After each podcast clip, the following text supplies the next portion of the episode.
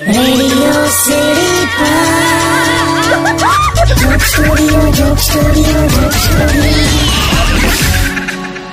જય Shri Krishna. Radio city joke studio પર અત્યારે આપણે કિશોર કાકા સાથે વાત કરી રહ્યા છે. કાકા અને કાકી વેડિંગમાં જઈને આયા છે એ વિશે વાત ચાલે છે. એટલે જાણે કાકા પેલું ઉડતું છોકરું તો સચવાઈ ગયું. પછી તો બધું બરાબર હતું ને રિસેપ્શન? નાલા. હા હા હા. એટલી સરસ તૈયાર થઈ હતી ને હું.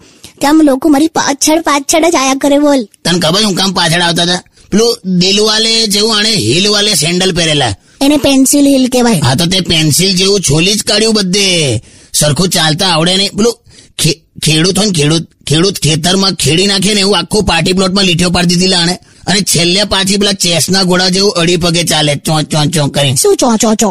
એમાં પાછો આણે કઈ ફોટો સેશન કરેલું હા. બહુ જ બધા ફોટો પાડ્યા બોલ. હા એવા એવા પોઝ લીધા ને સેલ્ફી લીધી ને તો બે જણ ઢંકાઈ ગયેલા. અને પેલો ફોટોગ્રાફર મને આઈને કે ભાઈ આ આ પોઝ નથી આ પૂરા તત્વ ખાતાની ખોજ છે. એટલે મેં કીધું એટલે શું? કે મેં કોઈ દિવસ આવી ફિગર જોઈ જ નથી. છેતાલીસ છપ્પન છાસઠ.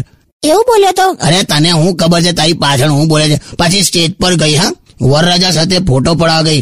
તો એને એવું કે કે એક્સક્યુઝ મી કે સેજ ખસો ને કે મારે ફોટો લેવાનો છે ને? તો કે સેજ ખસો એમ ખસ હજી ખસો. એવું કરતા કરતા પેલા તો હાવ સાઈડ પર કરી નાખેલા એ તને એવું દેખાય જાણે પેલો ગિફ્ટો લઈને આના માટે આવ્યો હોય.